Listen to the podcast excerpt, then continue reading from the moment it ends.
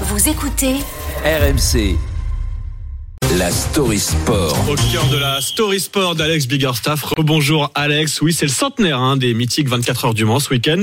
Les organisateurs ont prévu des invités prestigieux, de nombreuses animations pour une foule de spectateurs jamais vus dans l'histoire de l'épreuve. hein. Une 91e édition qui sera en direct sur RMC avec un dispositif spécial.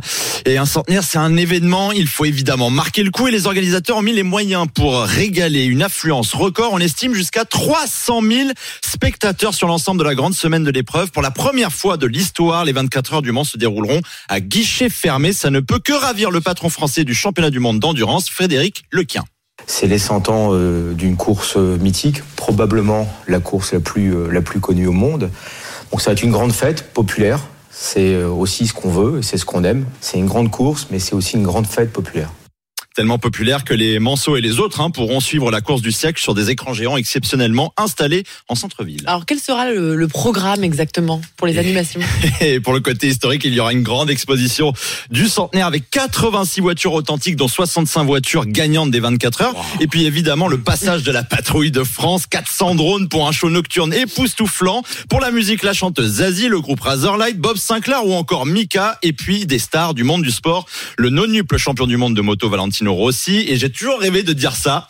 LeBron James sera au royaume de la rillette. Et oui, la star LeBron James au donnera le départ de la course et succédera entre autres à Raphaël Nadal, Brad Pitt, Alain Delon, Georges Pompidou ou encore Steve McQueen. Tout ça nous ferait presque oublier qu'il y a une course mythique. Les fans, eux, n'ont que ça en tête.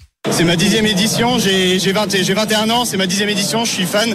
Tous les ans, je prends mes vacances sur la même semaine. C'est une course d'endurance, elle est unique au au monde, donc c'est pour ça que ça nous attire pas mal. Les 100 ans, c'est déjà le retour de plusieurs écuries euh, mythiques sur le circuit du Mans. Et puis bah, les 100 ans, ça se vit une seule fois dans, dans notre vie, donc euh, un moment exceptionnel.